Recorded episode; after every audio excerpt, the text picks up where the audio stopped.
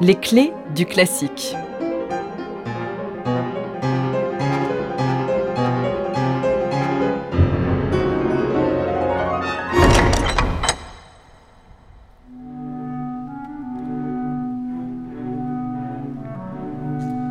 Antonine Dvorak a un avis assez tranché sur le violoncelle. Selon ses élèves, il raconte que c'est un bel instrument, mais que sa place est dans un orchestre ou en musique de chambre. Comme soliste, il est insuffisant. Les registres médiums sonnent magnifiquement, mais les aigus nasillent et les graves bourdonnent. Étonnant quand on pense que ces propos auraient été tenus après son retour des États-Unis et donc après la composition de son très populaire concerto pour violoncelle.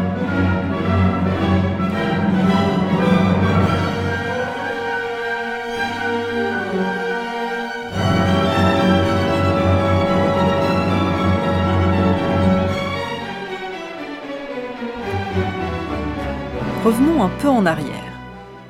Depuis 1892, Dvorak est directeur du Conservatoire national de New York. C'est là qu'il va composer ses œuvres les plus connues, sa symphonie du Nouveau Monde ou encore son quatuor à cordes numéro 12 dit américain.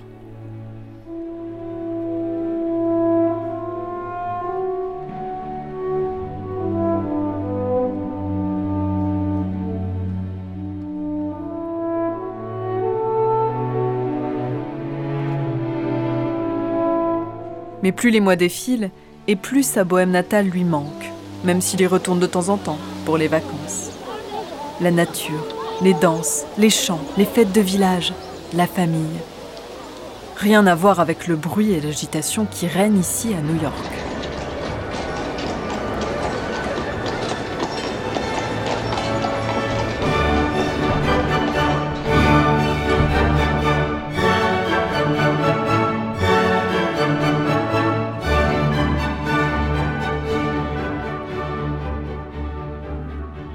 En mars 1894, Dvorak assiste à un concert de son ami Victor Herbert, grand violoncelliste et compositeur américain, également professeur au Conservatoire de New York.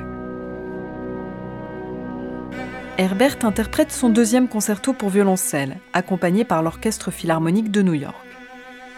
Dvorak n'en croit pas ses oreilles. Il n'aurait jamais cru que le violoncelle puisse sonner ainsi. Extrêmement enthousiaste, il vient trouver Herbert à la fin du concert et le prend dans ses bras.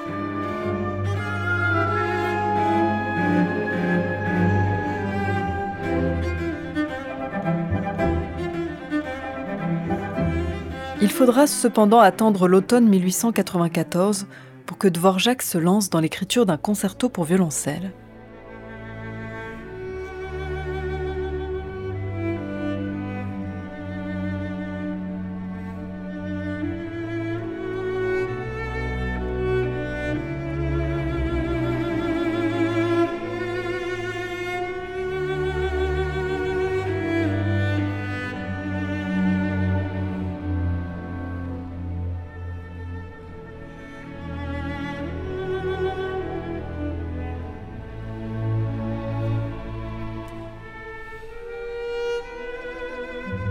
Cela faisait un moment que son ami, le violoncelliste Hanush Vian, réclamait un concerto à Dvorak. Mais pour ce dernier, il n'en était alors pas question. Il n'en était pas à son premier coup d'essai, et cela ne lui disait rien de renouveler l'expérience.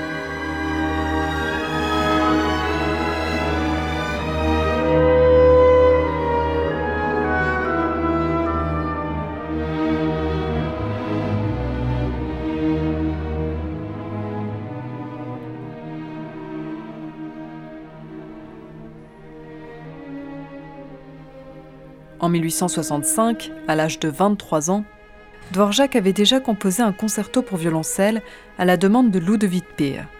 Mais il ne l'a jamais corrigé, ni orchestré. Et le concerto a disparu avant d'être retrouvé en 1920.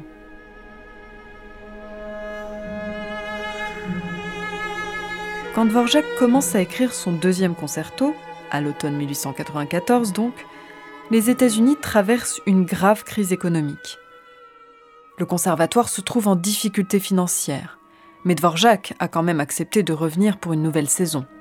Il sait à quel point sa présence compte pour la musique américaine.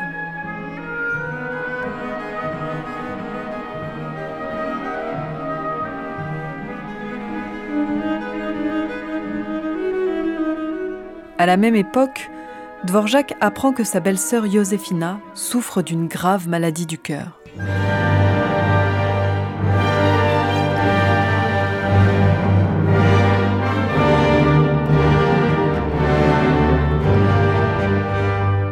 La nouvelle est rude, car dans sa jeunesse, Dvorak a été très amoureux de Josefina, à qui il donnait des leçons de piano. Mais ses sentiments n'étaient pas partagés et Dvorak a finalement épousé sa sœur Anna.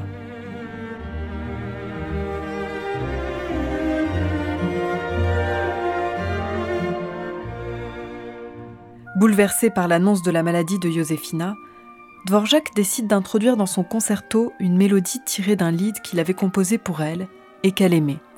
Last mich allein, laissez-moi à ma solitude.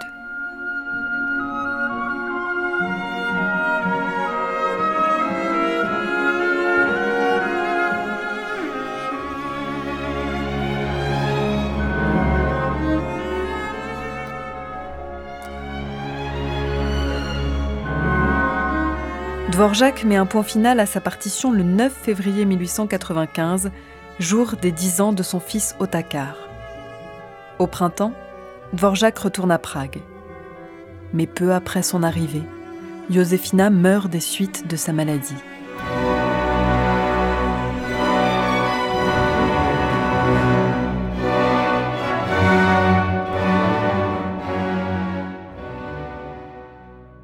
Très attristé, Dvorak remanie alors son concerto pour violoncelle.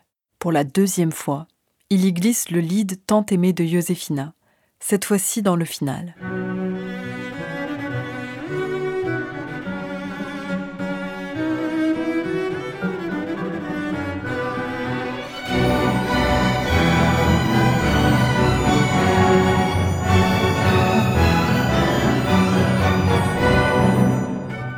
Entre-temps, Dvorak se brouille avec son ami Hanush Vian, le dédicataire, qui veut imposer une cadence virtuose à la fin du concerto, précisément à l'endroit de l'hommage à Josefina.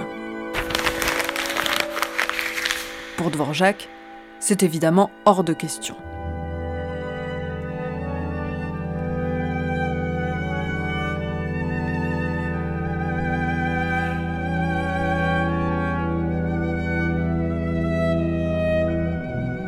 La création a lieu le 19 mars 1896 à Londres, sous la direction de Dvorak, avec le violoncelliste Léo Stern en soliste.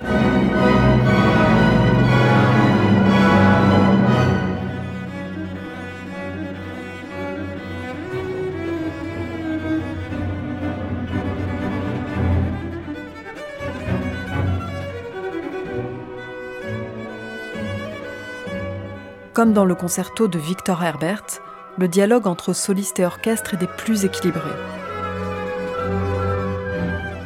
Et la musique allie sans cesse fougue et lyrisme, puissance et poésie.